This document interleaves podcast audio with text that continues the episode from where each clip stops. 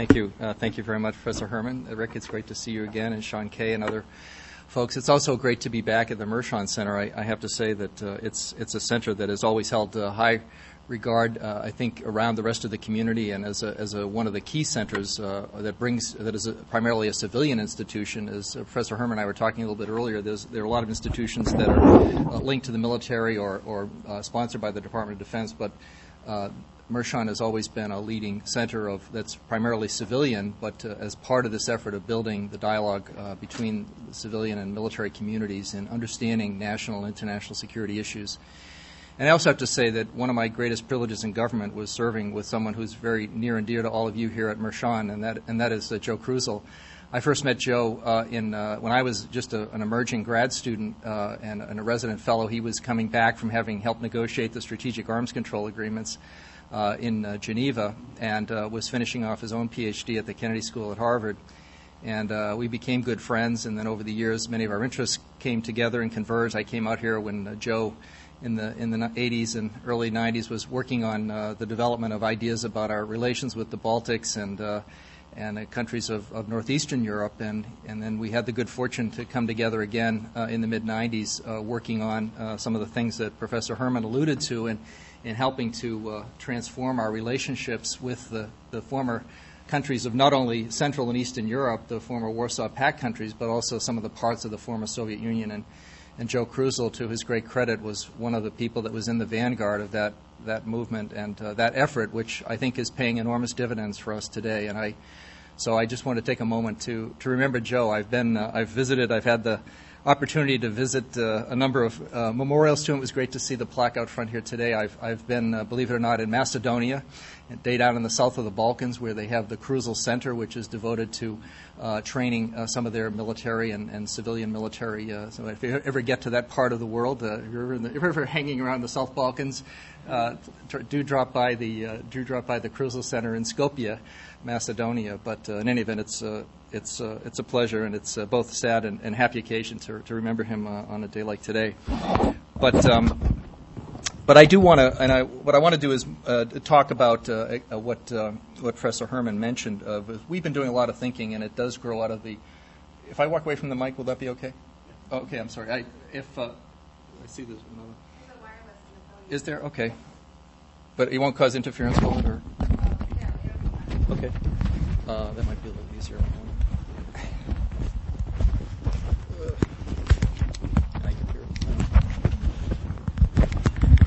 what uh, I was trying to say was that just we. Um, how's that? Okay. Uh, that we have been doing a lot of work uh, at the National Defense University over the last several years, uh, trying to understand the impact of globalization on national security. What does it all mean? Uh, many of you know, of course, uh, Tom Friedman's early vision of the Lexus and the olive tree and a number of other early theorists of globalization that was all positive. The world was going to come together in this great rush of prosperity fueled by global commerce and movement of people, information, goods, services, everything. And of course, it all became clear, and particularly most poignant after 9 11, which is about when we finished our study, in fact, the summer of 2001, right before 9 11, showing that indeed there was a dark side of globalization, that there were many new security challenges that were being uh, created by globalization, and it was fueling and, and adding a certain amount of uh, dynamism to some of the traditional ones of, of regional and uh, ethnic and local conflicts. So we've been trying to think through a bit more what does that all mean for a variety of our relationships with, uh, with uh, both friends, uh, partners, allies, and, and countries that, where we're not quite sure where we are in this sort of twilight of, of our relationship with countries.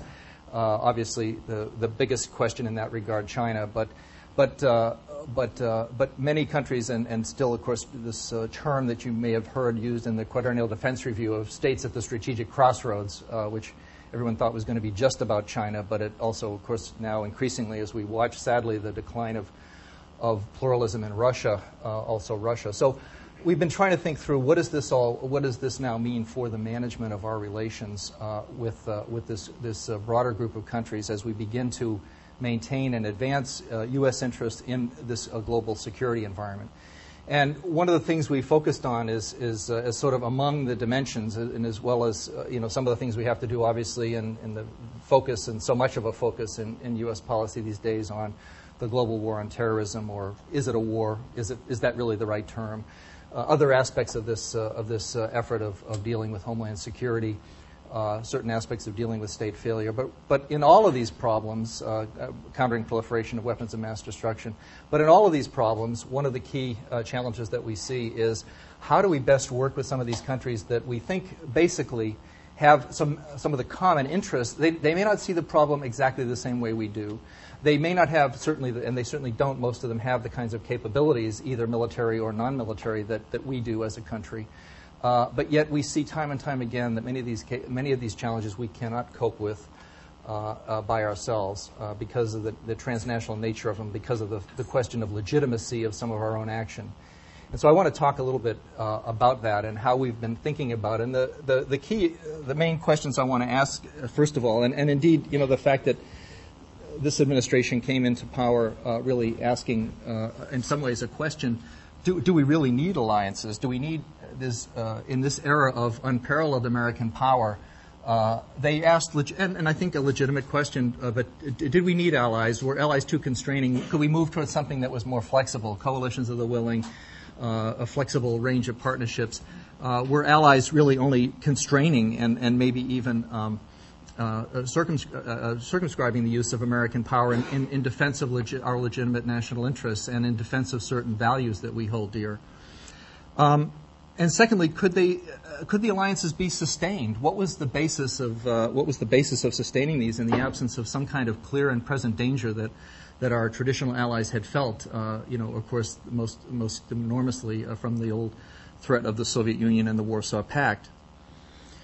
So I want to sort of address those two questions and talk about a little bit about why, why at least we've come out. I've come out particularly, uh, speaking for myself and, and uh, uh, but a number of our other colleagues who've been working on some of this, uh, this project with us but also uh, give you a sense of what I think of some, and it's very difficult to do quickly, but, uh, but I will touch on just generally the state of some of our key alliances, particularly uh, the NATO allies in, in, Europe and some of our other partners in the Partnership for Peace, and our key treaty allies uh, in East Asia.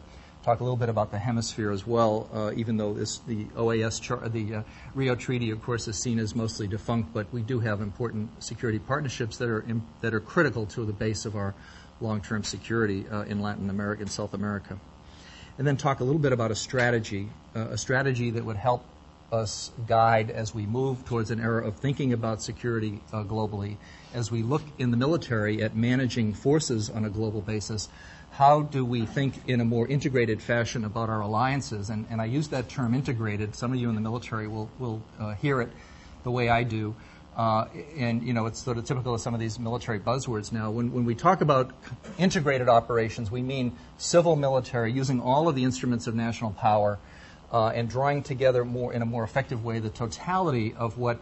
And increasingly, we're not only talking about states, we're also talking about non-governmental organizations, the private sector, business, the role of individual citizens in, you know, particularly critical, of course, in aspects of homeland security and, and homeland defense.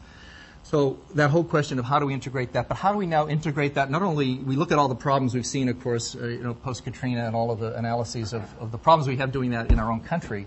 How do we do that as we deal with state failure around the world and in trying to build this kind of global coalition of alliances, if you will? And that's that's the other sort of thing that we've been musing about, and I just want to throw out and I'll be interested to hear your reactions. So, anyway, let me run through the post 89 critique, if you will, the, mostly the realist critique, but it was the realists and the neocons sort of together that were saying, well, don't need allies, uh, and we really can't sustain it. The, the main argument, of course, was that they couldn't sustain the, uh, the, the absence of a, of a specific and, and overarching threat. Uh, that uh, that in the absence of a threat, uh, states states bond together, and you know they don't naturally want to work together. There's a natural competitive relation, of course, and I won't.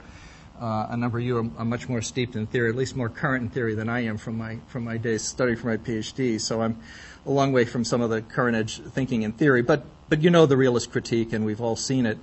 Um, and yet here we are, 17 years after after the end of the of the Warsaw Pact, the beginning of the end of the Warsaw Pact, the crumbling, the final crumbling of the Soviet Union three years later, and yet U.S. alliances, NATO and U.S. alliances in uh, uh, persist in in uh, several years after this collapse, and, and indeed not only that we have uh, we have uh, our both our NATO and Asian allies working with us in Afghanistan.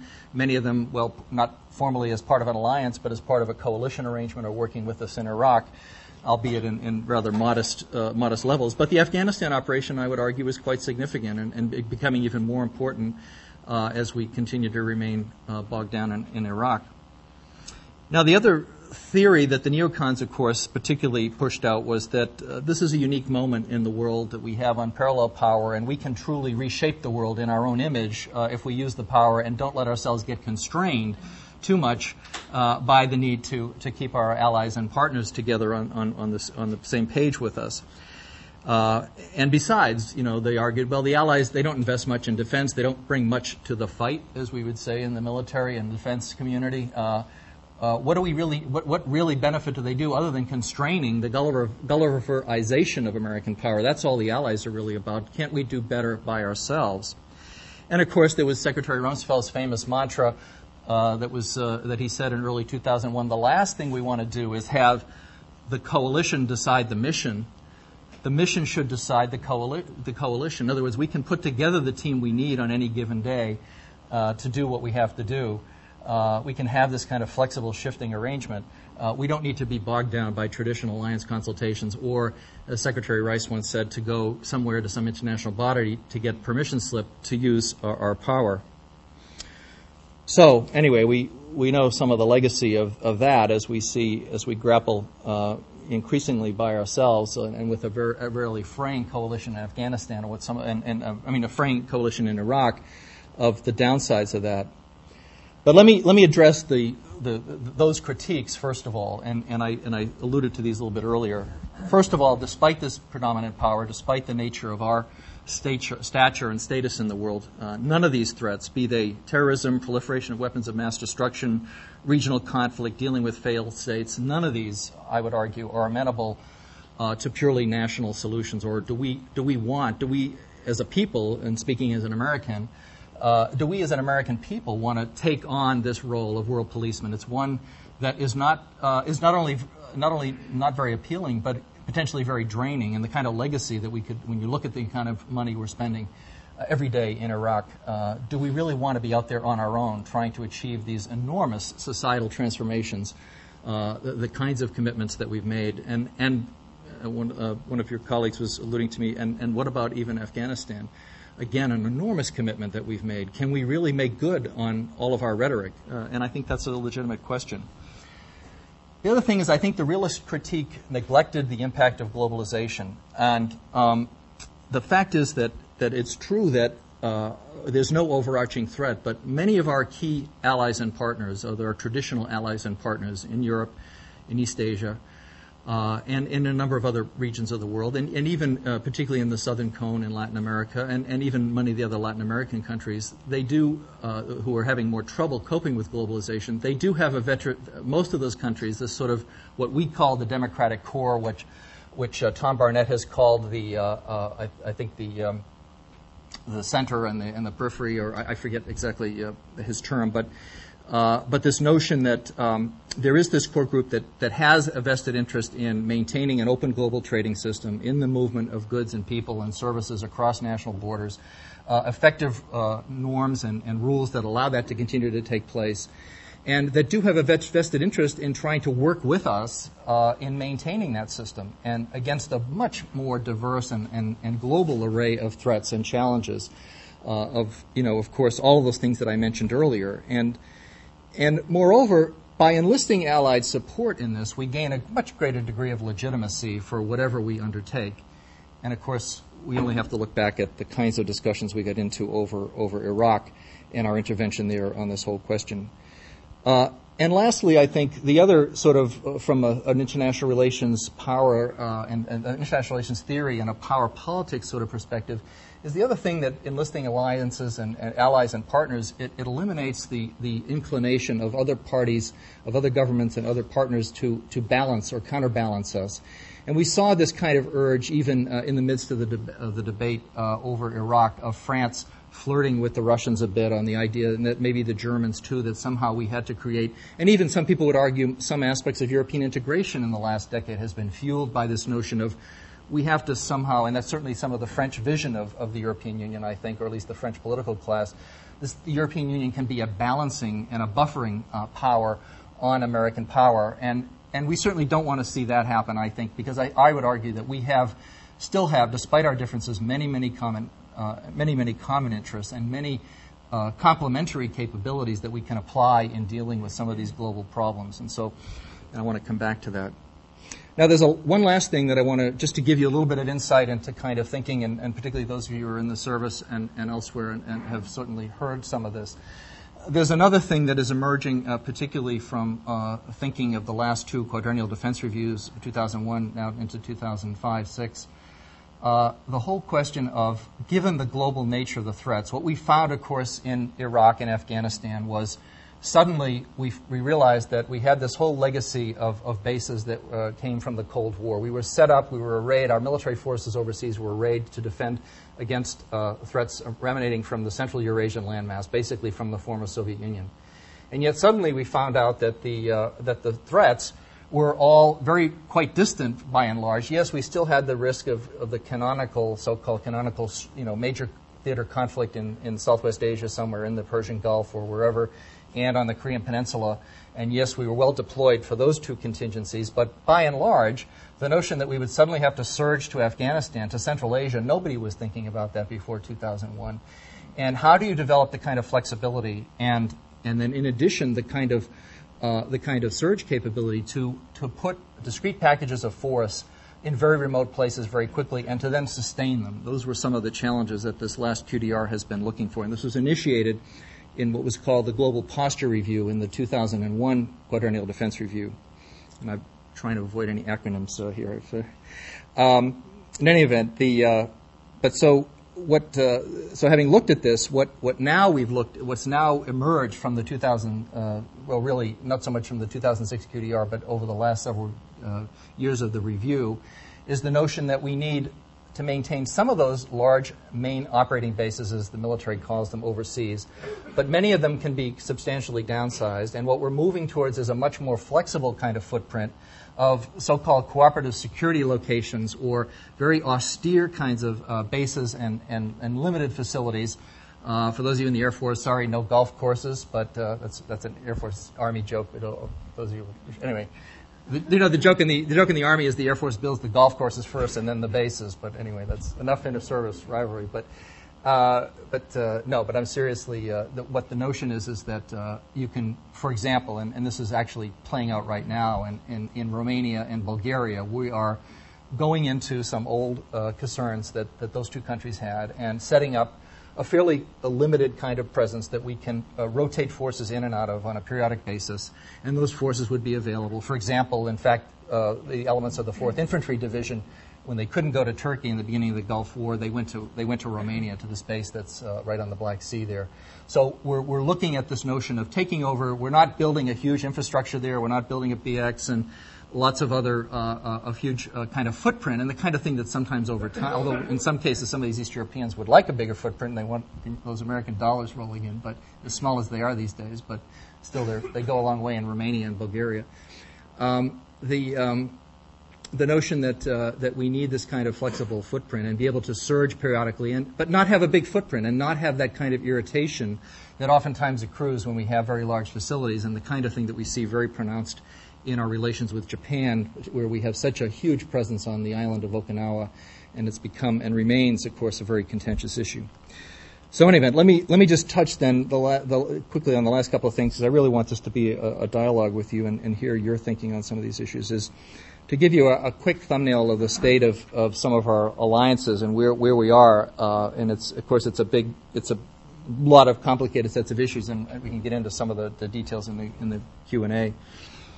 On NATO, I would say, you know, some people were saying NATO would be out of business uh, 10 years ago. Some people are saying NATO was more or less put out of business by the Bush administration when it went charging off into Afghanistan and, and didn't even bother to really uh, consult the allies very much and uh, decided because, you know, for all those reasons we were just talking about, what do they bring to the fight? They can't even get themselves how they, you know, they don't have any lift. They can't get to Central Asia. We're going to have to do this ourselves.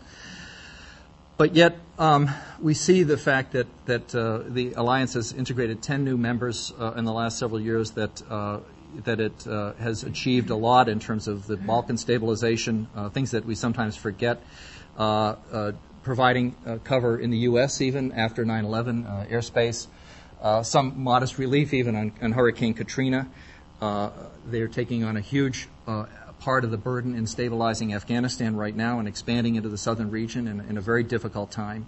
And even just recently, uh, off uh, Spanish and, and, Italian engineers working with the U.S. And, and, the U.S. helping getting them there to do some relief in Pakistan as a way not only to respond to a humanitarian crisis, but to also show that, that the alliance, that the U.S. and its partners are not uh, organized in any way against uh, Islamic countries or against the Islamic world. Um, we've also built the Partnership for Peace, which, of course, has been a huge, uh, paid huge dividends in terms of uh, advancing our interests uh, around uh, the periphery of old Europe. We have seen, uh, some of you will remember, uh, there was a, one of the early exercises in the Partnership for Peace was to do some joint um, paratroop kind of exercises in the middle of Central Asia, in Kazakhstan and Uzbekistan, and of course, at that time, people used to even joke, yeah, somewhere in the stands. They didn't even know where they were. Well, where are we today? We have bases in Central Asia.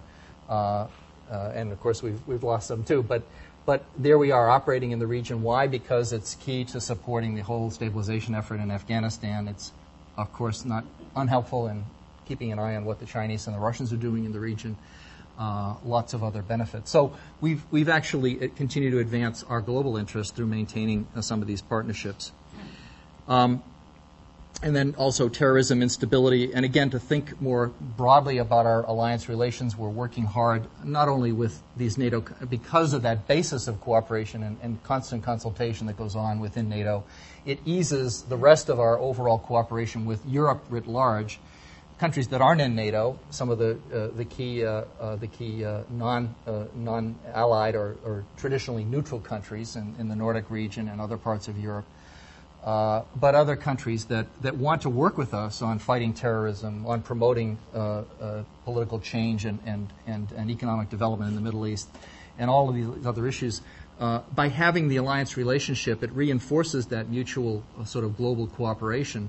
And also, as we work to build a, a much more effective relationship where appropriate with the European Union, where the European Union has certain competencies, particularly in things like uh, dealing with uh, societal development, building civil society in, in post-conflict states. So working through a range of and developing a more effective NATO-EU relationship. And I've left, I could go on some more about that. I've left a, a little article that I wrote about this about, and I called it, you know, su- uh, sustaining U.S. and European uh, global security cooperation. So to think not only about the alliance, but about the totality of our relations with Europe and in the aftermath of all the bad uh, uh, sort of vibes in the relationship about Iraq uh, in the last several years, the administration has moved uh, in the last in the last year to put that relationship back on a much uh, firmer course and a much more of a you know, partly, you know, frankly, out of a bit of uh, realizing that we truly do need allies in a be- in a big way to help us deal not only with Afga- and b- share these burdens, not only in Afghanistan, but but hopefully at some point once we can get Iraq into a more stable situation to to continue to help us there. Although whether that will happen anytime soon, I'm, I'm not sure, and, and I doubt. Um, just turning quickly, to, so the, the, the, challenge, I think, to sort of, I'll give you kind of a quick bottom line on each of these. Then the key challenge, I think, is to cu- encourage a fragmented and often reluctant Europe uh, to become a fuller and more capable partner with us in managing not only security affairs along its periphery, which it's much more inclined to do. It has a very active relationship with the Mediterranean dialogue states. Obviously, it's dealing with its own immigration problems along the along the Mediterranean, and it's uh, boat people coming from Africa and elsewhere, North Africa. Uh, but also uh, to to do uh, to do more to help us in managing global stability, to, to develop the mechanisms and the kinds of consultative processes, and the sense that we're open to a, a, totality of a relationship with Europe, that it's not just that we want to do everything through NATO or we want everything to be done through support to the U.S. Uh, approach to some of these specific problems around the world. So as we begin to develop an approach uh, on, on, global, uh, managing our common global security interests in ways that, that aren't always identical, that have a certain complementarity to them, it may be that in some areas we will focus more on one thing or the other, maybe law enforcement training, maybe some aspects of the military stabilization, and the Europeans will focus more on building the justice system or building the intelligence and police. Uh, police is a capability where a lot of the Europeans have much greater capability because they have a tradition of national police forces, uh, which is a critical element in post-conflict stabilization of having the flexibility of a police force that can then operate on, uh, more on a national basis, which of course is not our own tradition. All right, in East Asia, just quickly, uh, it's a much more mixed picture. Uh, our alliance relations with Japan and Australia probably couldn't be better uh, for different reasons. Uh, in Japan, it's because Japan is seeing itself in a sea of turmoil all around it. It's worried about China, it's worried about North Korea, uh, it's worried about loss of energy supplies in the Persian Gulf. Uh, it's very much thinking that there's nowhere else to go but a close partnership with the U.S. and to its credit, the administration has managed, particularly the Deputy Secretary, of, uh, former Secretary of State Richard Armitage, managed that relationship masterfully. It was kind of lost in the noise. Some of you may have not have seen it, but we have an interesting publication that we've put out by my colleague Jim Przystup on this. The U.S.-Japan alliance uh, has been managed very, very well, and indeed, we've even just uh, achieved uh, a breakthrough on uh, on uh, some of the very most contentious uh, basing issues that we've had with the Japanese. But the Japanese are, are truly uh, in a hard place, and so it's a good news, bad news story. At one level, they are they couldn't be closer to us, and, and, and they're willing to make some huge sacrifices. And the key question is how long that can be sustained uh, post Koizumi, and whether the consensus is really there among the Japanese people in the long term. Uh, the U.S.-Australia alliance, again, much the same, uh, much the same basis, although a little bit more cautious on the China angle. Australia does not want. Uh, they're a much smaller country, of course. Many think, many people think of the Australians as sort of the the Brits of the South Pacific uh, are partners that will be always with us. It, it's oftentimes referred to as a special relationship, and indeed it is. It's uniquely close. We share a lot of intelligence information with them.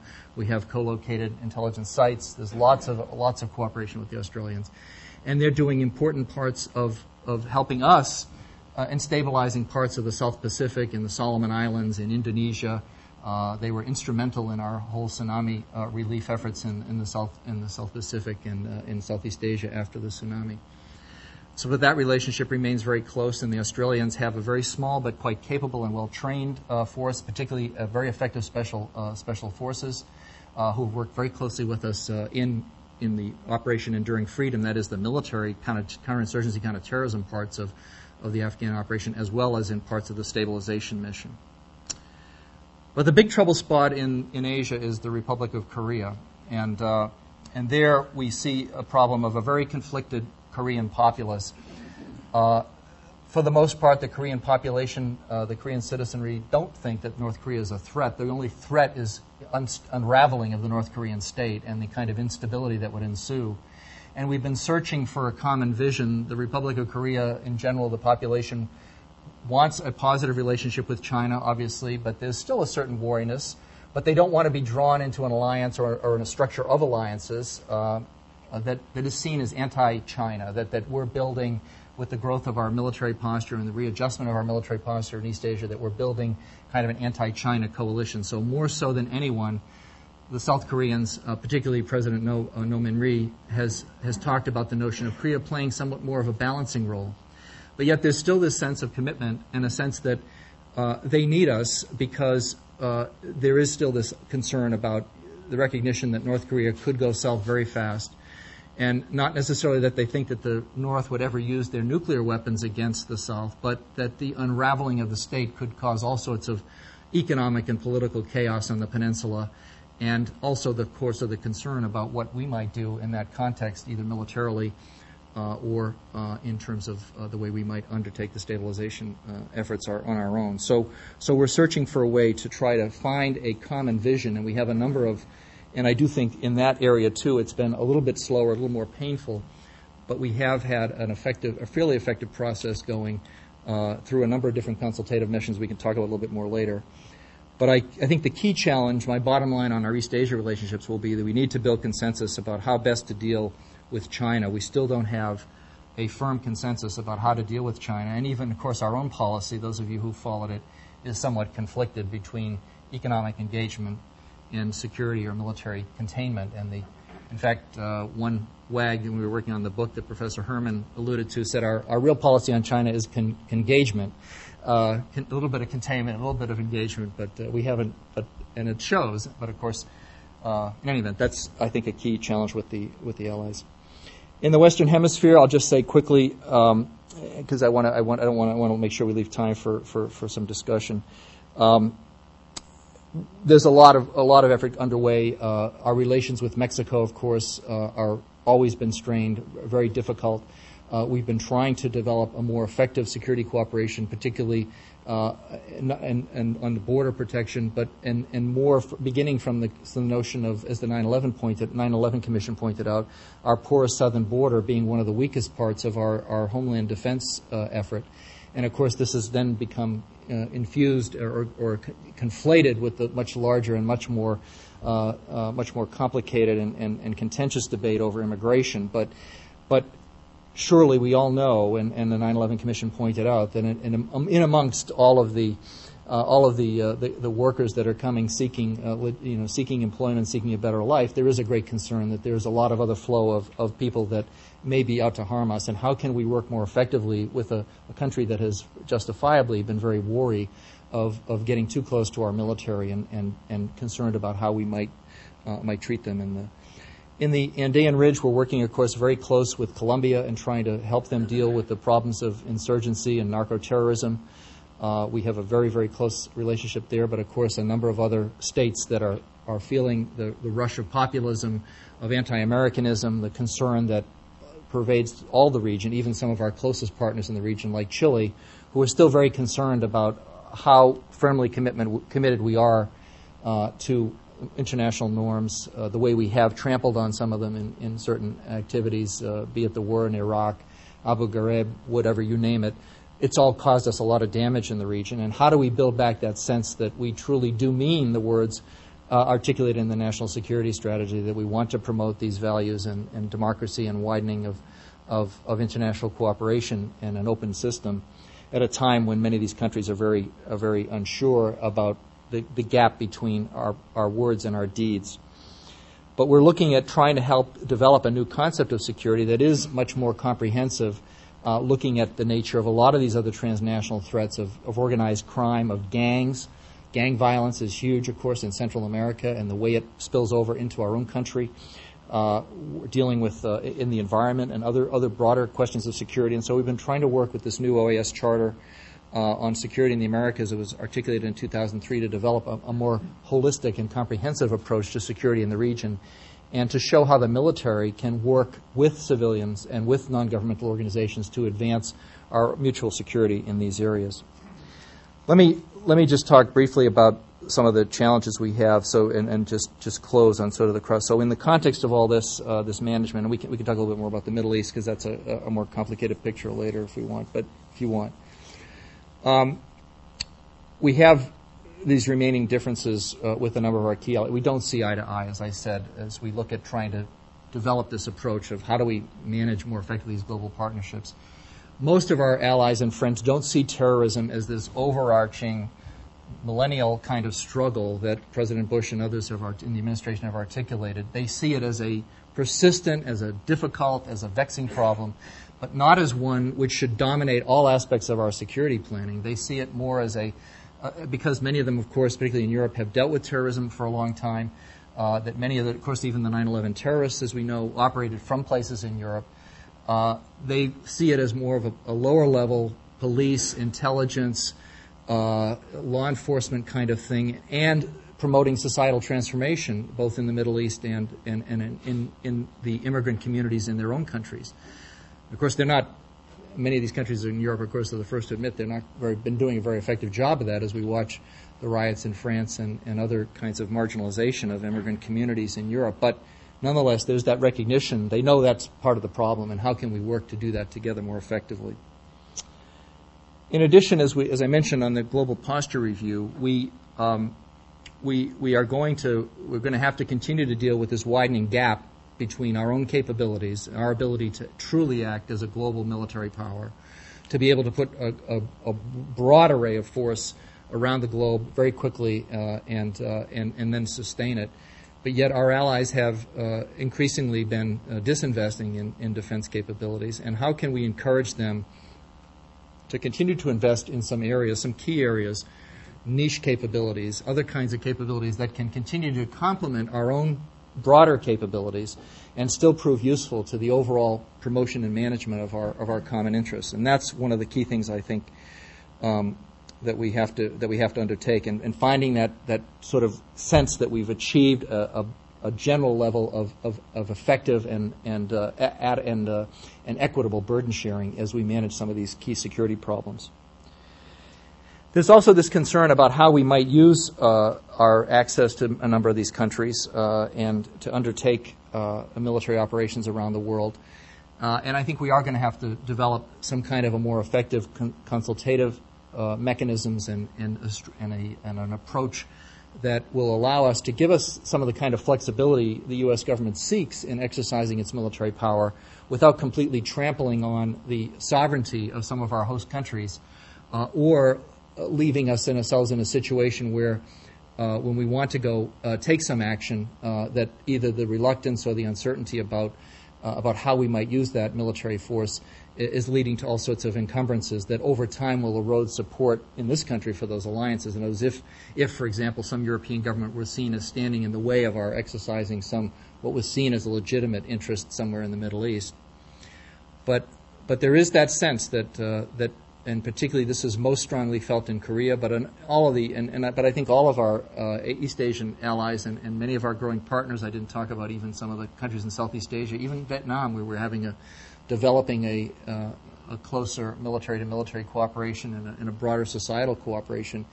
They don't want to see us. They don't want to be drawn into a conflict with China. They don't want to see us act in a way, be it over Taiwan or or some other problem that they are somehow inadvertently and against their own will and without some consultation drawn into a conflict against China. And, and this is true for, uh, obviously, true for the Europeans vis a vis Iran. Uh, perhaps, or, or uh, other other potential problems on the horizon. So we have to find a better mechanism. We're going to have to continue to find ways to balance this notion, and again, the trade-offs are inherent in that. But yes, we may have to compromise a bit on our flexibility but if we want to have the legitimacy and the support of these key friends and allies on the downside of some of these military actions, we need to be uh, developing uh, certain kinds of processes that will allow for a sense that we just haven't acted in a ham-fisted way, and then ask them to either go along or to come help us pick up the pieces afterwards. And that's, I mean, that's a very crude way and, a, and, and an overly simplistic way of putting what I think is some of the key challenges as we think about how we can manage our security and in the military dimension uh, more globally.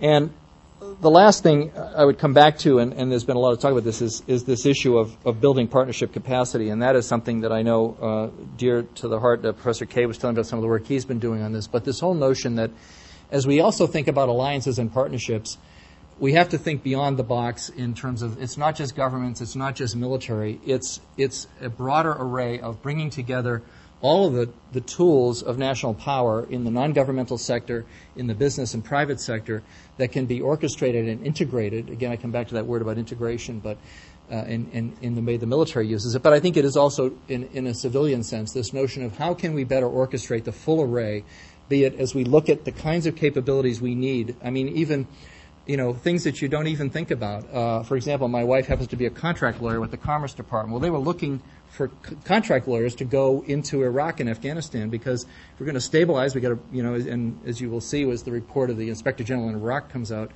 lots of money, of course, being spent there. How are we spending it? You need, you need, uh, you know, so you need lawyers, you need, you need experts on on social systems, you need p- experts, obviously, on police. How do we be- better integrate these kinds of tools, which have not before been applied to global problems in a very in a very big way? Yeah, we have FBI legal advisors in different countries, and we have some police training, and, and we do certainly have lots of schools of social work that train cadres of people around the world. But how do we better integrate all of these efforts uh, as as we work with some of these states, which again I say this this core group of of 60 or so countries that sees themselves as benefiting from this open global system, but yet recognizes that there are many threats to those uh, those interests uh, from instability, from state failure, uh, from extremism and how do we better uh, integrate and orchestrate all those instruments of power. So we have to begin to develop these crosslinks, and it's defense ministers and interior ministries getting together. It's it's the social, civil sector, different parts of of, of our of other governments getting together and working in a more integrated way. And it's beginning to happen. We're building capabilities. We have even at our military commands today, we have something called the Joint Interagency Advisory Groups, the JIASICs, that sit out there. There are people from Justice and the State Department, from the intelligence community, from FBI that are sitting out in the combatant commands, helping them. Uh, they have a religious advisor in several of them, in fact, in a number of these commands, particularly in Central Command, people who are experts on the Muslim world. And so we need to better orchestrate and integrate all these instruments. So let me stop there. I think I've given you a sense of, of where some of this thinking is going, and I, and I welcome the chance to have hear your questions to get some feedback about how you uh, react to some of these ideas. So thank you for your attention. I'm sorry I spoke so long. I, I uh, hadn't really timed this out, but uh, thank you.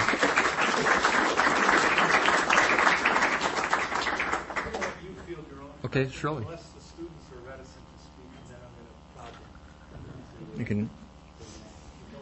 We could do like the Marines. We could ask the youngest person present to ask the first question. The oldest and the youngest. Uh, the oldest and the youngest present will ask the first questions. Yes, sir.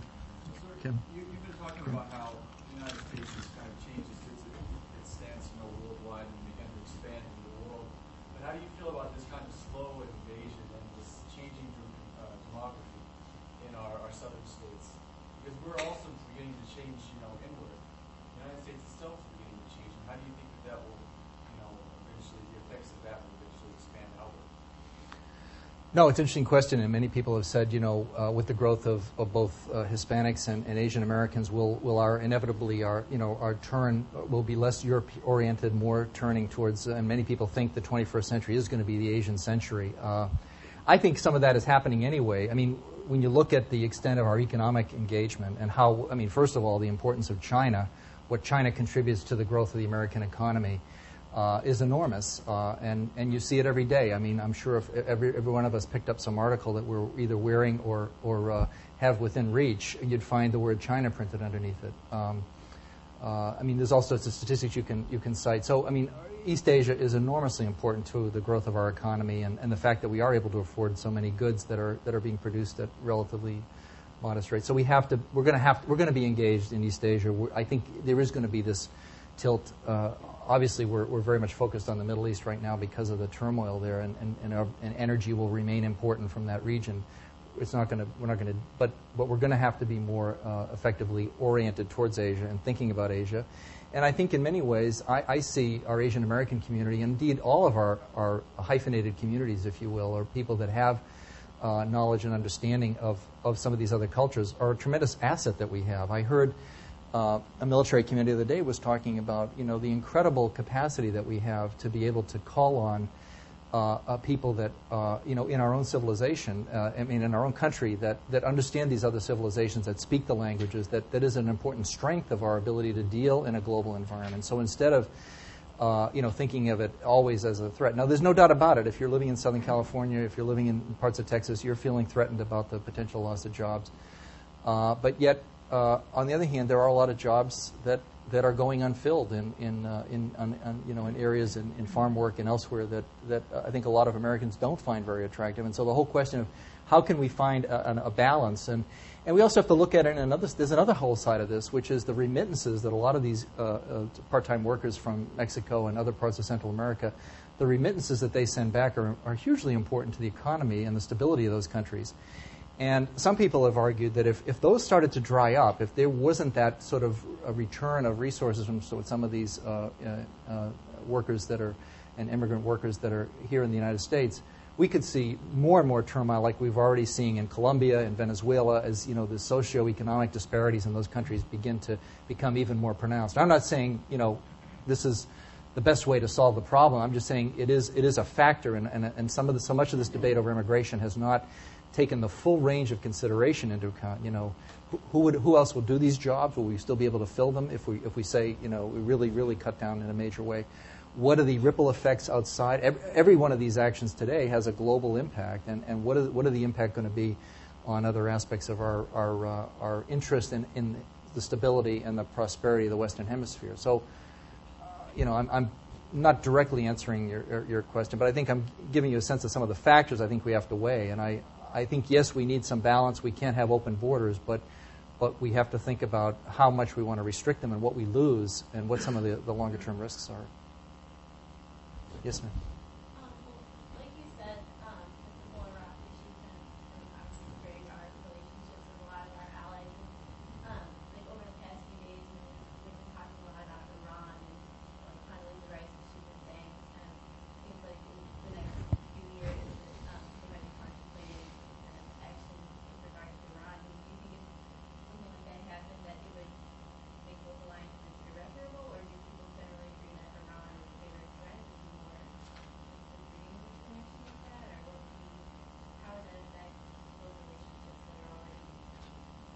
Strain within the Europeans, you mean, or yeah.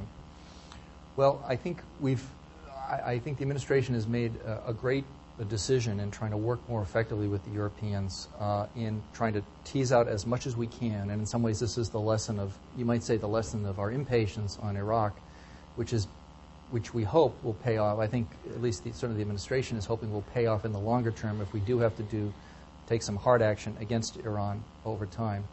And as the president and Secretary Rice always say, you know, no option is off the table yet.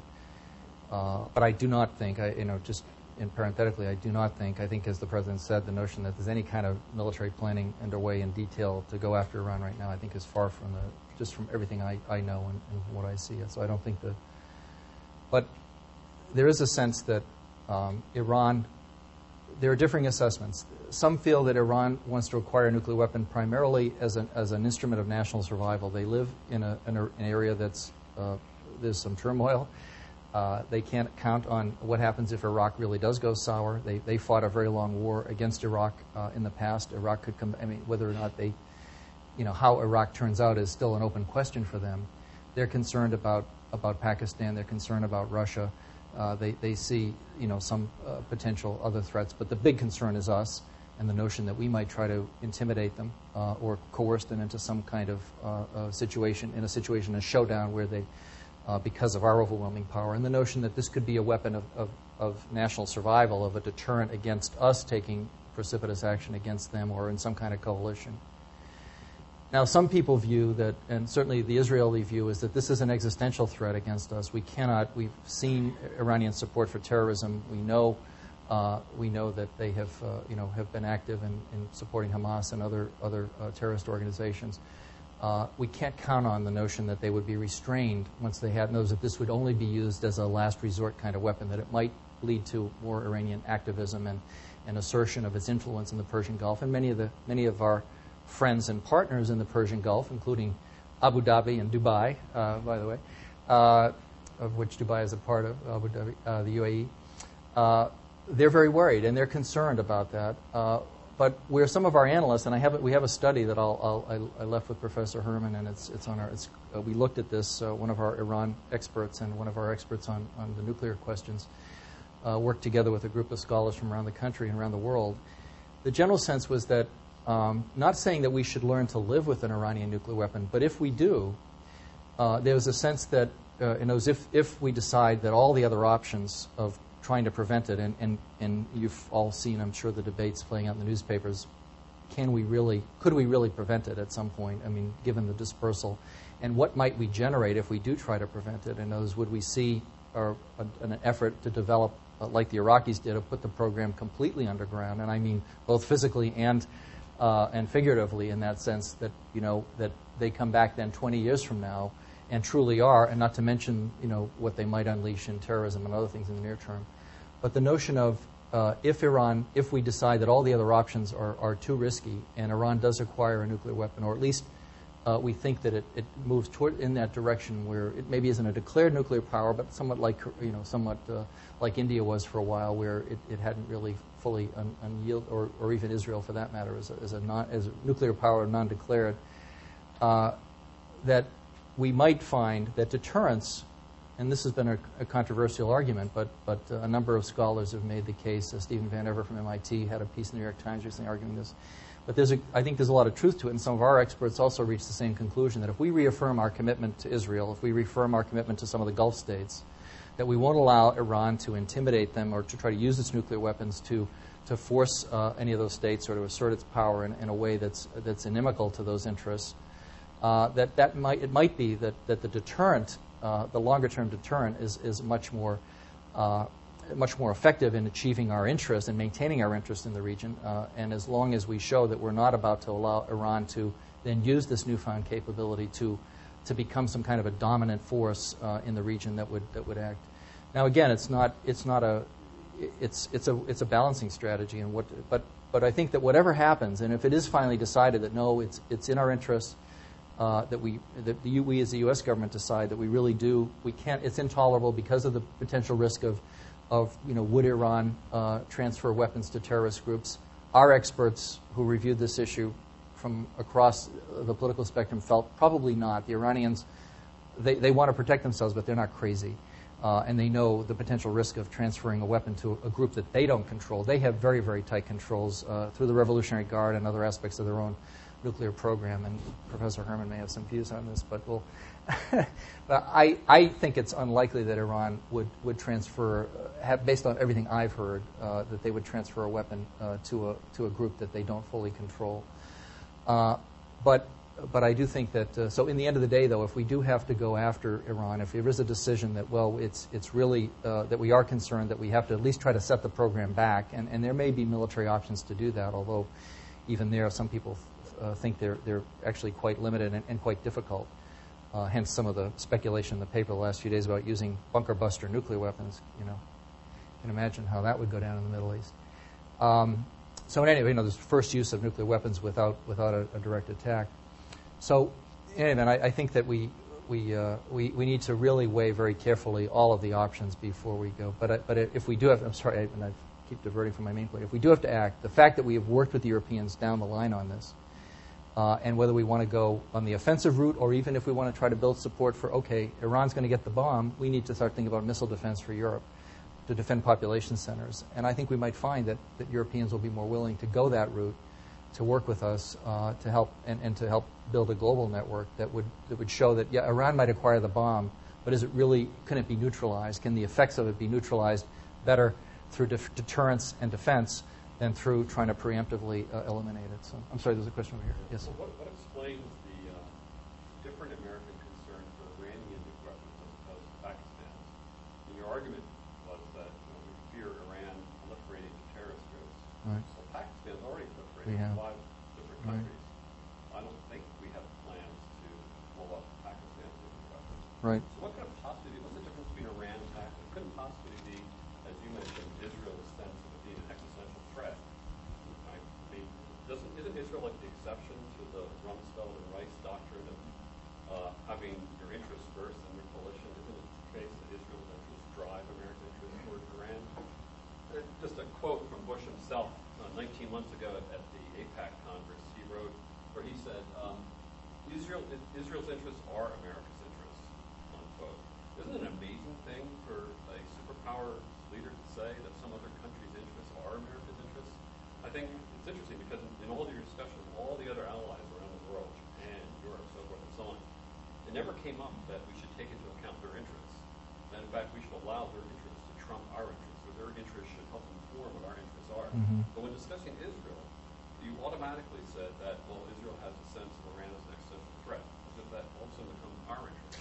No, I wasn't. I didn't mean to imply that. I was just saying that. I was saying, in fact, that we differ on the, our assessment of the threat with the Israelis. I think. Uh, I think they do see it as an existential threat, whereas I think many in the U.S. would argue that it's it's not. It's not directly clear what I was what I was pointing out about the idea that it may be deterrable, whereas the Israelis are feeling they're too close to it in the sense that uh, at least, you know, and we had a, a, number of Israelis participating in this discussion that we had uh, at our institute last year, uh, was that uh, they can't afford to, to be. The basic argument was, and, and, this included someone on the left and the right, uh, that they can't afford to take the risk that, well, they, yeah, they might be deterrable because it, it's just too close and too proximate. So, so, so I wasn't suggesting that we have. To, I think we have to take into account, and I'm I'm very worried that if the Israelis did go off and act unilaterally, which I think is, is far from uh, you know uh, out of the question, uh, I think it would be enormously destructive if they did without some kind of consultation with us. But I mean, to the U.S.-Israeli relationship. not to mention, you know, the kind of firestorm it would set off, because it would be inevitably almost drawing us into a, a, conflict uh, in, in somewhat along the lines you, are suggesting, but that, driving our interest. But I mean, Israeli, and of course, I'm sure uh, some of you have discussed already the the, the uh, Mearsheimer Walt piece, or this whole question of Israel. Uh, you know, how uh, it does, whether or not it's the Israeli lobby, but I mean, the, the legitimate question they ask about how do our interests match up with Israel, and how do we balance that? How do we weigh out uh, the, the, the, risks that we accrue by our close association with Israel versus, uh, uh, versus the uh, actual commonality of our interests, and where, where, where, do they diverge? And I think we do have a divergence of interests sometimes, and certainly uh, even this administration has taken the Israelis to task at certain points on settlements issues, on some aspects of dealing with the Palestinian Authority, and, and I think that is one of the key challenges. I, I was going to mention it. I was just trying to leave enough room for question, but that is a key issue there of balancing our interests of our, our support for Israel and being and trying to find a, a, way where we're not seen as having this unswerving and unfailing support for Israel as much of the Arab world sees it, and and yet balancing that with uh, some of the common you know and, and and showing that we are continuing to have good relations with some of the Gulf states, uh, and even as we try to promote uh, a political uh, modernization and change in some of those states because we do think that longer term it's going to be in the interest of stability and, and their integration into the global economy by seeing that kind of, uh, of, of, political uh, change, of liberalization, and of showing that, that you can be a good Muslim and be integrated into the global economy. And that, and, that, and that we think that without trying to say that we're trying to promote a specific approach or that we want this to look like a Jeffersonian democracy, but just the notion that there are some aspects of governance and political adaptability that are critical to being an effective uh, a player in the international global economy today. Um, so, anyway, but to come back to uh, you know, so I, I don't know if I've, I've gotten to all of your, of your oh, the Pakistan, right, I wanted to come back to the Pakistan part of this. On Pakistan, I mean, in some ways, the big short answer is it's called war on terrorism. We need, we need Pakistan's support. Uh, one of the reasons we've been willing to somewhat look the other way. Well, they have a little bit. Yeah, they, we have had a, a quiet, from what I understand. You know, uh, I don't know all the details of it, but we have had some quiet because it is a mutual interest. Of they're worried about both uh, terrorism and drugs, actually, out of Afghanistan, and of course the huge problem that Afghanistan has in dealing with poppy culture and and uh, and the way that has fueled some of the, the warlordism and other things, uh, and regional power brokers. Um, so the, the, the, short answer is uh, we need Pakistan as a partner, in, uh, and, and obviously we've now, as we move towards this new relationship with India, where we've more or less blessed the Indian nuclear program, the notion of some kind of, I mean, we've more or less, the strategy has now been to move towards some kind of balancing and stabilizing the Indo-Pak uh, uh, uh dynamic and, and their nuclear balance, and trying to and trying to uh, you know promote some kind of even-handedness as we continue to develop our ties with Pakistan and, and trying to help uh, you know develop that cooperation that's focused mostly on terrorism, mostly on the lack, uh, failure of governance in some of their western uh, frontier provinces and elsewhere, uh, and and of course also dealing with Afghanistan and, and other aspects of of violent extremism. Um, so so that's I think you know that's really the short answer. Why are we tolerant? You know, and in some ways, again, you know, the whole question of rollback. I think we began to see that rollback uh, either of the Pakistani or the Indian nuclear program became very, very problematic and, and, and probably not, not a path that anybody wanted to go down. Yes, Professor. Yes, uh, coming back to this uh, alliances and uh, partnerships. Uh, 13 months ago, President Bush, the president of one of, president of the world, probably hyperpower now with the French industry, uh, signed a strategic partnership with mm-hmm. president of one of the poorest countries in the world, uh, uh, which after 45 years of war totally destroyed. Uh, political scientists labeled it as a failed state.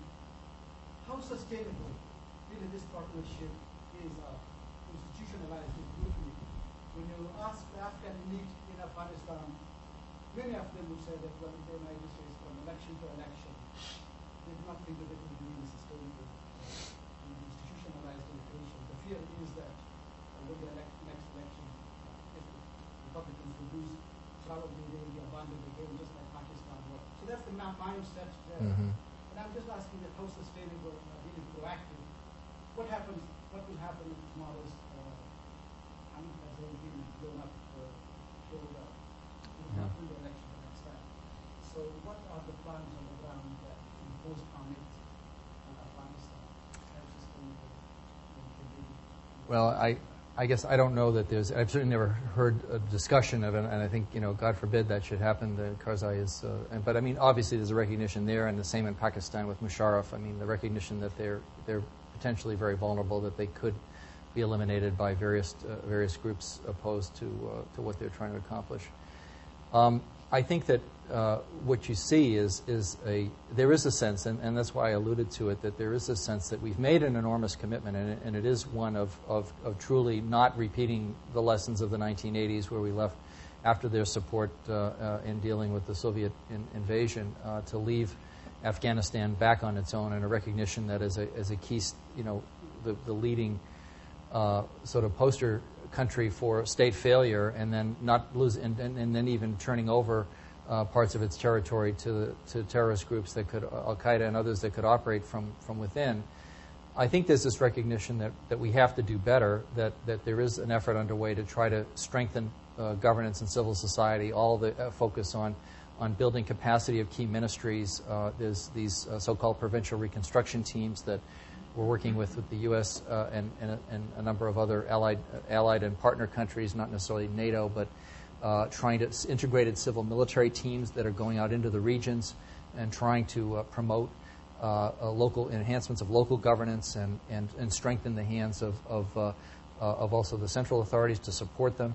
Uh, so I think there's a there's a multifaceted effort underway to recognize that we can't it, you know that as much progress as we've made under Karzai and, and, and his government that you know the shifting nature of the political alliances within within Afghanistan and the way that could change how do we sustain that? Uh, and I think there is there are efforts underway to try to uh, again, to enhance overall governmental capacity that could, that could be responsive to a variety of political regimes, but to still help Afghanistan exercise sovereignty over its country, to provide better education, to provide a new, you know, given the enormous talents of the Afghan people and their capacity in the past to show what they can achieve if, if uh, you know, and if given some other basis of livelihood as well. And that's another key sector that there's a lot of investment going uh, into. I, I had a very interesting email the other day from one of my um, son's friends who's uh, serving in, in south of Afghanistan and uh, with the 10th Mountain Division, and he was saying that he's right up against somewhere. He, I don't know exactly where he is, but he's somewhere down along the Pakistan border. And he was saying how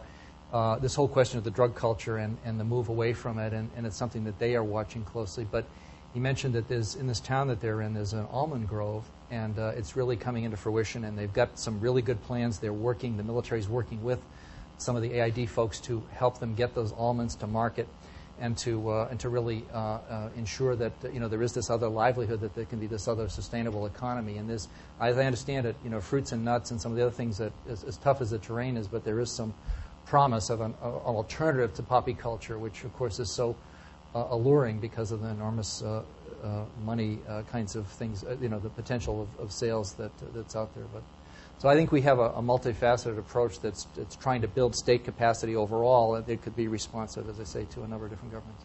I'm sorry, there was a question over here.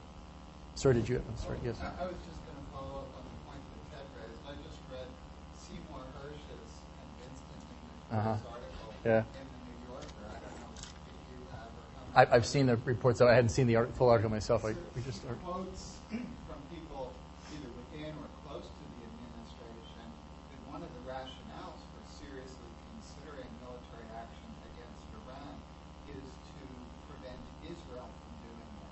Mhm. The United States and Israel, according to the figures he quotes, share the same interest, yet it would be disastrous for Israel to take this action. Therefore, the United States must do it on Israel's behalf. Mhm. Obviously, I can't speak for the Sure. accuracy of his, his Sure. sources, but Sure. this is a reporter who's got a long history of inside contacts. Um, it's hard to believe he's invented this out of Yeah. cloth. Somebody must be making this There. I, I would say there certainly is. I, I would say, yeah, I would say there are definitely people making that case. I mean, as as in any administration, um, there are you know there are hardliners. There are people who say stay the course with the diplomatic track.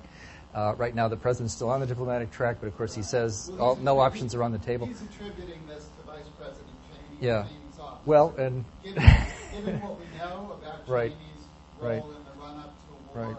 in Iraq from all the memoirs and all the secondary sources Right. If I were sitting in Iran, I would be closely reading that. Right. And, I, and, and my antennae would be very sharply tuned to what is Right. being reported in the press. Right. Didn't Bush say we were on the whole diplomatic track until December 2002 as well before Iraq? Right, right. No, I, They believe well, I, I, I'm not saying I believe it. I'm just saying that uh, th- there's a couple of things. First of all, it doesn't hurt our diplomacy to have those kinds of stories coming out there. And, and I'm not saying that they were, you know, purely spun to, to create the sense that there was momentum building up. But again, that notion that if there isn't a sense that there's something backing up the diplomacy, will Iran move off, uh, you know, move off its current position where it's basically telling us, and, and we have had some low-level contacts with the Iranians. Uh, Ambassador um, uh, Ambassador Khalilzad in, in Baghdad has had contacts with the Iranians. Uh, there have been some other dialogues with the Iranians. Uh, some of what we hear, some of my colleagues have been involved in so-called track two dialogues with some Iranians who are close to various parts of the Iranian government. And the, the notion is leave off the nuclear question. That's a given. We, we have the right to ha- have a full fuel cycle to acquire uh, the full scope of, of, I mean, the full range of nuclear capabilities, including enrichment. Uh, but there are other things we could talk about. Uh, there are, uh, you know, the things concerns about drug culture, uh, drug and drug trade, uh, terrorism, uh, some aspects of regional stability uh, that we could talk about. And I, w- I frankly, I wouldn't rule out. I don't rule out the idea that we could have how we finesse this. But I mean, there's still an enormous, believe it or not. Some of you may have seen the there was a piece in last year even in National Geographic, which I found fascinating about how popular American culture still is in Iran among Iranian young people as they search for greater openness and flexibility, and to include uh, th- something I thought was amazing to me to see. And, and I, I have not been to Iran, but some of my colleagues have. Uh, I mean, young women with uh, American flags quilted to their bed pillows. I mean, can you imagine? Uh, this is the evil, one of the e- axis of evil that we, you know, that we still are worried about. So, I think the, the notion that there could be a dramatic transition in our relationship with Iran if we play this right, uh, you know, is still out there. I, I don't, I don't, certainly not under Ahmadinejad, but, uh, but when the power struggle sorts itself out, as Iran finds its new way, and so I hope that we don't get to the point where we act militarily first, so we preclude any kind of that kind of a transformation in Iran, and, and, and to the scope for liberalization that was so high in the last several years. Uh, you know, uh, that was severely disappointed, of course, with Ahmadinejad's uh, coming to power. But nonetheless, I, I think that uh, I think if we look look at it, there's the, uh, the the reasons for not acting right away. It's Iran. All of the estimates are that they, they couldn't have weapons in, in any time before 10 years from now. So there, some people say, well, there's a critical point once they get the centrifuges and, and, and they're operating in large numbers. Then it really is almost impossible to try to shut the program down. I, I wonder about that or whether it really is true. And I just think that the, my own view is that the risks of this right now are so great and of, of so uh, polarizing our relationships throughout the Muslim world and, through, and certainly uh, uh, uh throughout uh, the Middle East uh, that I think I think playing out this diplomatic track a little bit longer and seeing what we can get still remains the best course. And I'm not convinced that that having looked at some of the specific discussion again in an unclassified venue, but of some of the specific, it's a very challenging military problem. And the notion is, are we prepared then to also go in? Afterwards on the ground and and uh, and and clean up uh, the whole the rest of the. I mean, that's the the part of it. You know, people think about oh, if you just blow up a few facilities, uh, you know, effectively will we more or less shut the program down? Well, as we know in in Iraq, that isn't at all what happens. And there's the ability to you know there's the ability, of course, to reconstitute. And the whole question of have we just delayed the problem and maybe magnified it for a future time for our for our kids? So I, you know, I, I think. Um, I think I'm sure the administration is is looking at, at a lot of different options. I don't. Uh, I, think a number of things I saw in Hersh's story uh, uh, made me scratch my head and question. I mean, he, his, his sources are not impeccable. Uh, they've sometimes been quite reliable, but not always impeccable. So, um, any event, uh, that's probably enough on that. There, there was a question here. Yes, ma'am. This is a follow-on question to that. Um, uh, just recently, in the open press, there were very high-ranking retired general officers who were very critical of the decision-making process in the Department of Defense, Mhm. in particular Secretary Rumsfeld. And so, we're relating kind of to all of these issues that we've been talking about. If you could comment on the nature of civil-military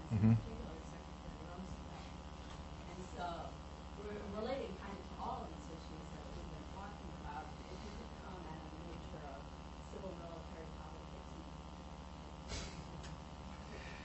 Okay, well, you know I'm a Department of Defense employee right now. so I'm speaking on a, on a personal basis. Um, you know, it's no secret that early on, there, many people expected when this administration came in that it was going to be a uh, that the Pentagon would be one of the most welcoming quarters, not only the, not just the military, but the civilians over there, in the sense that here's an administration that's really committed to giving us what we need and to move forward. And of course, you know, we saw even in the early days in 2001. Remember, people were suggesting that Rumsfeld might be on his way out right before 9/11. Uh, he had uh, in Washington, uh, as some people, you know, the triangulation between Capitol Hill, uh, the Congress, and the, and the and the military. He had he had alienated all all three points of the triangle. Uh, because there was a sense that they were ignoring or not listening to military advice, that they were asking hard questions, and, and there was a legitimate, I mean, it was a legitimate critique of the Clinton administration. Some people said, well, the Clinton administration was too deferential to military judgment, that the, the, the balance had shifted back, that there was a sense that they weren't asking some of the hard questions, and Rumsfeld, to his credit, and I think he really shook, has, he has shaken the system up, and he's asked a lot of hard questions, and I, and in the long term, I think that I think that has been a good thing. I think it has been important, and the whole notion of transformation, of rethinking. Uh, I mean, there are many things that I, you know, personally would, would say that I, I disagree with that, that he's he's undertaken. But I think you have to give him a lot of credit for uh, demanding a, a, kind of a new uh, a, an accounting and, and, a, and, and a questioning of why are we doing? Yeah, you know, it, it, it can't be the answer. Well, that's how we've always done it, sir.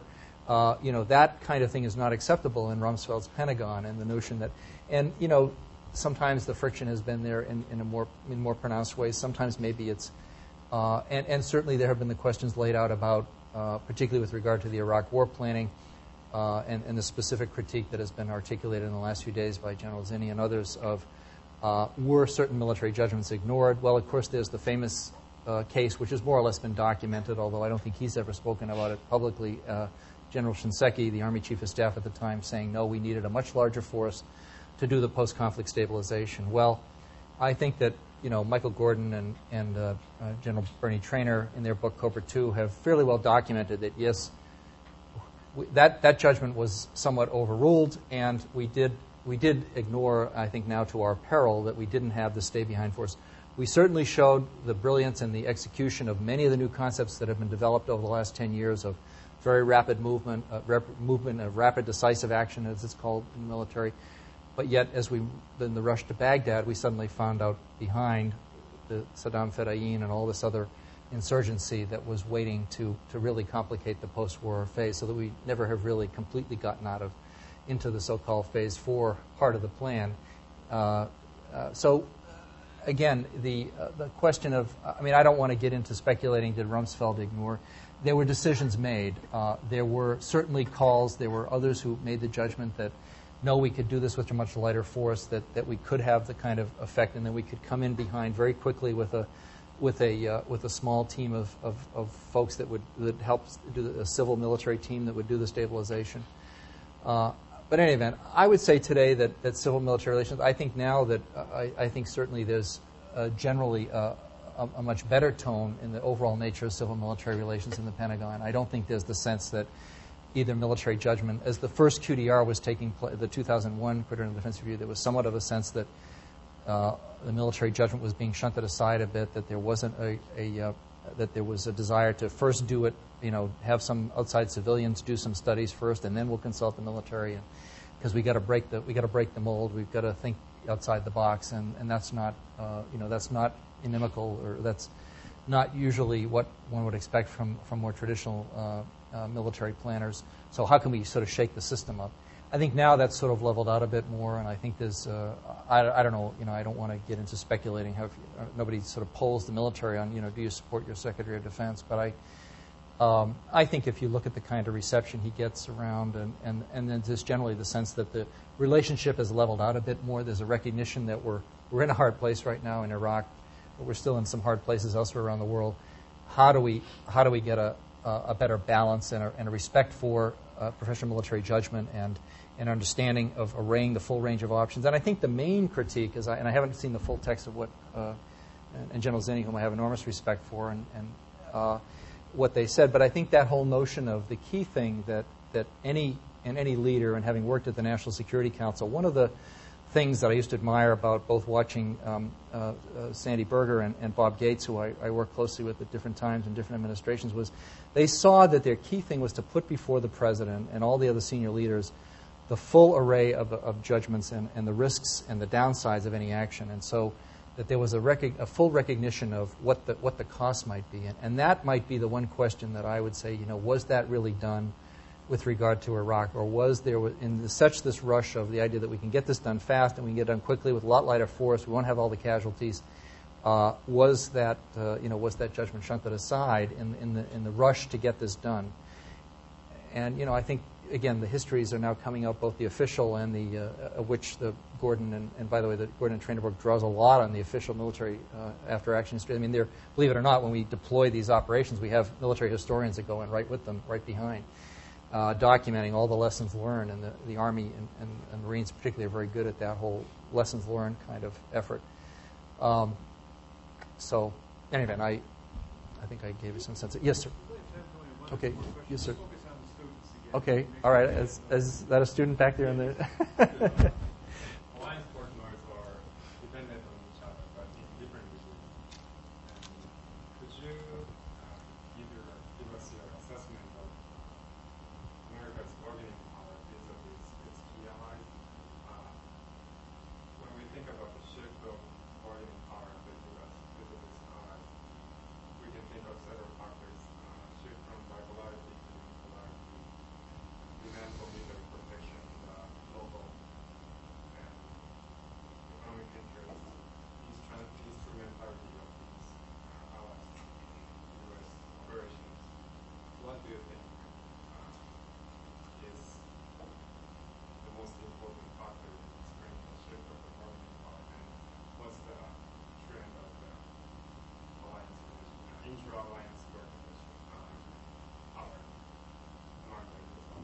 among among all of the allies, or, or any particular line? I mean, uh, and the power balancing, or uh, I just I was just make sure I understand. Power, power. States has vis-a-vis those allies. Oh, okay.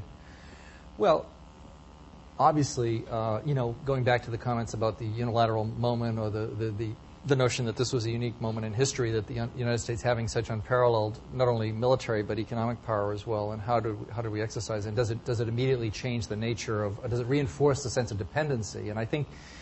Uh, in some alliance relationships, that is that is somewhat a rub. Uh, you know, particularly I think with the U.S. ROK alliance, where there has been this history of, of a feeling of great dependency for 50 years, Korea feeling it's come of age. It's an incredibly dynamic economy now. Its growth has, has been enormous, uh, uh, you know, and tremendous in the last two decades. And then I idea, can we move towards a somewhat greater independence and get out of this dependency relationship? And so you see the push now towards the notion of can't we have the combined uh, uh one of the key issues in the U.S. ROK relationship is the, uh, you know, getting, uh, allowing the Republic of Korea to take operational control of the forces in wartime and the notion that this and, and, to make the command truly much more of a of a binational and a, and a co uh, even though it's always been binational the combined forces command Korea but the notion that that Korea would have greater control over its forces in wartime which is the key point about maintaining sovereignty. So I think you see uh, an, an effort to what I think and then in Europe it's the same thing. There's a notion of they've you know and this has been going on for a longer time there but the overcome the dependency the sense that during the Soviet period uh, they did rely on the U.S. Uh, and, and were willing to fall in line more often with the U.S. because there was a recognition that we were the only ones who could fully deter the Soviets and effectively deter the Soviets that had the range of, of nuclear and other capabilities. And now, again, there's this movement towards the notion of okay, yes, the United States does have still unmatched conventional military power, it has this enormous, but Europe 360 some odd million people, uh, an enormous economy uh, of itself as it begins to integrate. Europe is now a more effective player in the world scene, and we, we I, I think, would welcome uh, a rebalancing, and that's a lot of what the discussion has been over the last several years of welcoming a rebalancing. We, we see it, I think most, and I think now this is definitely true in this administration as well. There was a little bit of a uncertainty, but the notion that a stronger and more capable Europe as a fuller partner with us in managing global instability is in our interests. And we may have to sacrifice a bit of, control. I mean, dependency is a nice thing because, in some level, you know, when you give an order, everybody hops to and, joins you on that course. But but there is a friction that comes with that and a sense of resentment that builds up over time and that is very pronounced right now in, Korea, uh, but is beginning to wane a bit in Europe as we show that, yes, we are. We welcome the development of the European Union. We want Europe to be outward looking. We want Europe to be engaged. We'd like it to be a bit more effective, but show us, show us where the capabilities are. That's the key thing that we're saying.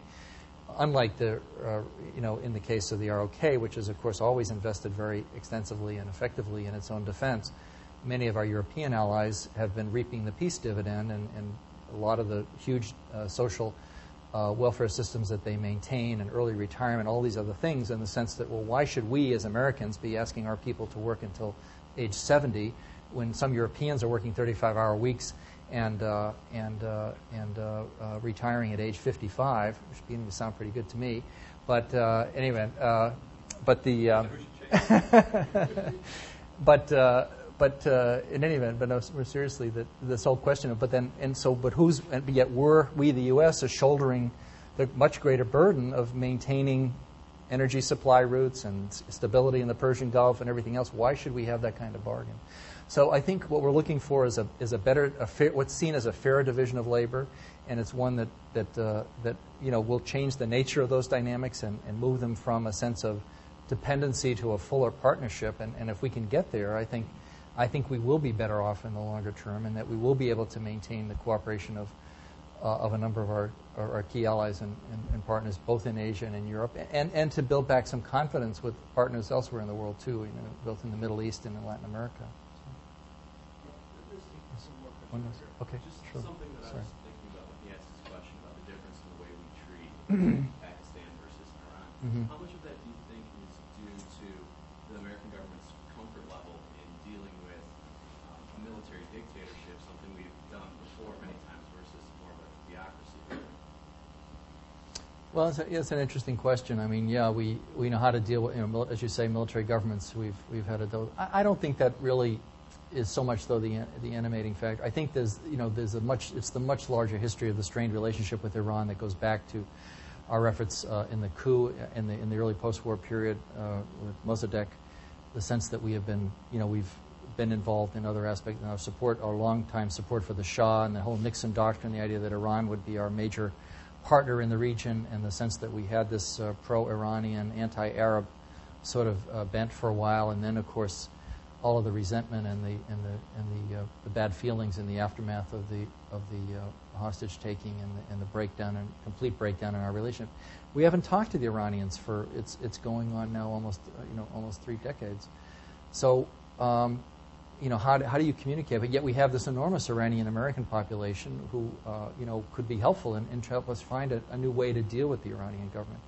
And we do have some contacts, and we do have uh, we do have a lot of people that uh, I think over time can be a tremendous uh, resource for us in, in dealing with uh, a, variety of Iranian governments. I, I, think, you know, as I said, certainly not, I don't know a lot about Iranian politics and how this might shift at some point, but certainly not under Ahmadinejad. But, but Pakistan, I think, you know, there is a trade-off. We, we oftentimes have to act, you know, and of course Saudi Arabia is the other leading case of this, of an authoritarian country that we're willing to deal with and look the other way. Why? Because of energy interests uh, because of, of, the sense that we, you know, we need their support uh, in other aspects of our military presence in the Persian Gulf. But yet that whole presence is part of what fueled the furor of 9/11 that led to 9/11. So how do we, how do we again, and that's where then this whole uh, social change agenda comes in. How do we encourage political liberalization and, and, and the development of pluralism in in the Muslim world without looking like we're trying to impose our system uh, or our approach to dealing with uh, uh, some of their social problems. But there's no doubt about it. If you look at all the statistics, the greater Middle East is, is the big loser in the global economy. And how can we help those countries find a way, find a path? And they're all looking for, the Turks have found one way of a rigid secularism. Uh, and a, and a, but, a, but a much fuller integration. Is that can the Turkish model be emulated?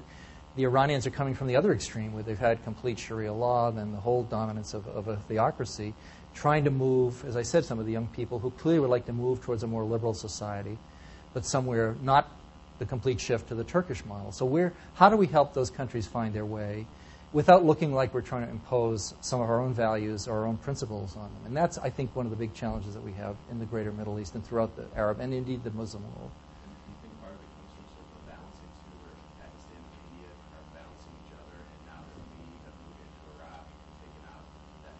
That's a that's a very that's a very good point that that we are the we are whether we like it or not we're now in charge of a lot of, of the stabilization of the greater Middle East and our and and ironically the the hope that many people and some of you will remember that some people argued that containment the containment of Iran of Iraq I'm sorry of Saddam was costing us big big time. The the whole furor of us being in the religious places in in Saudi Arabia and elsewhere, of having our military, the infidels occupying all of the sort of the Al Qaeda sort of diatribes against us.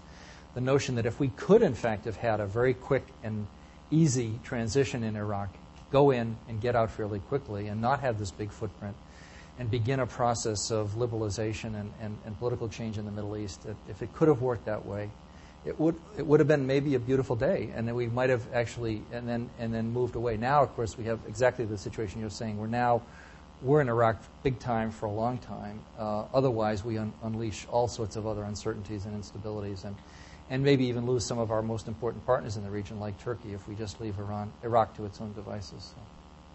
So I know how hard it is to get a day away from Washington. And then uh, Professor Flanagan had to fly here late last night. He has to be back in Washington tonight. And I really appreciate you cutting time out from No, the it's a pleasure. uh, No, Institute it's- for it's, National uh, Strategic Studies and coming out here to Ohio State. It's a great No, pleasure. great. I wanna thank you. For. Thank you. Thank you. No, it's a great pleasure, and it's it's important that you do get outside the Beltway from time to time because uh, it's part of part of our continuing education. So. Maybe some students who want to say hello to you. Sure, okay. give us your lunch. Sure. Sure. Okay.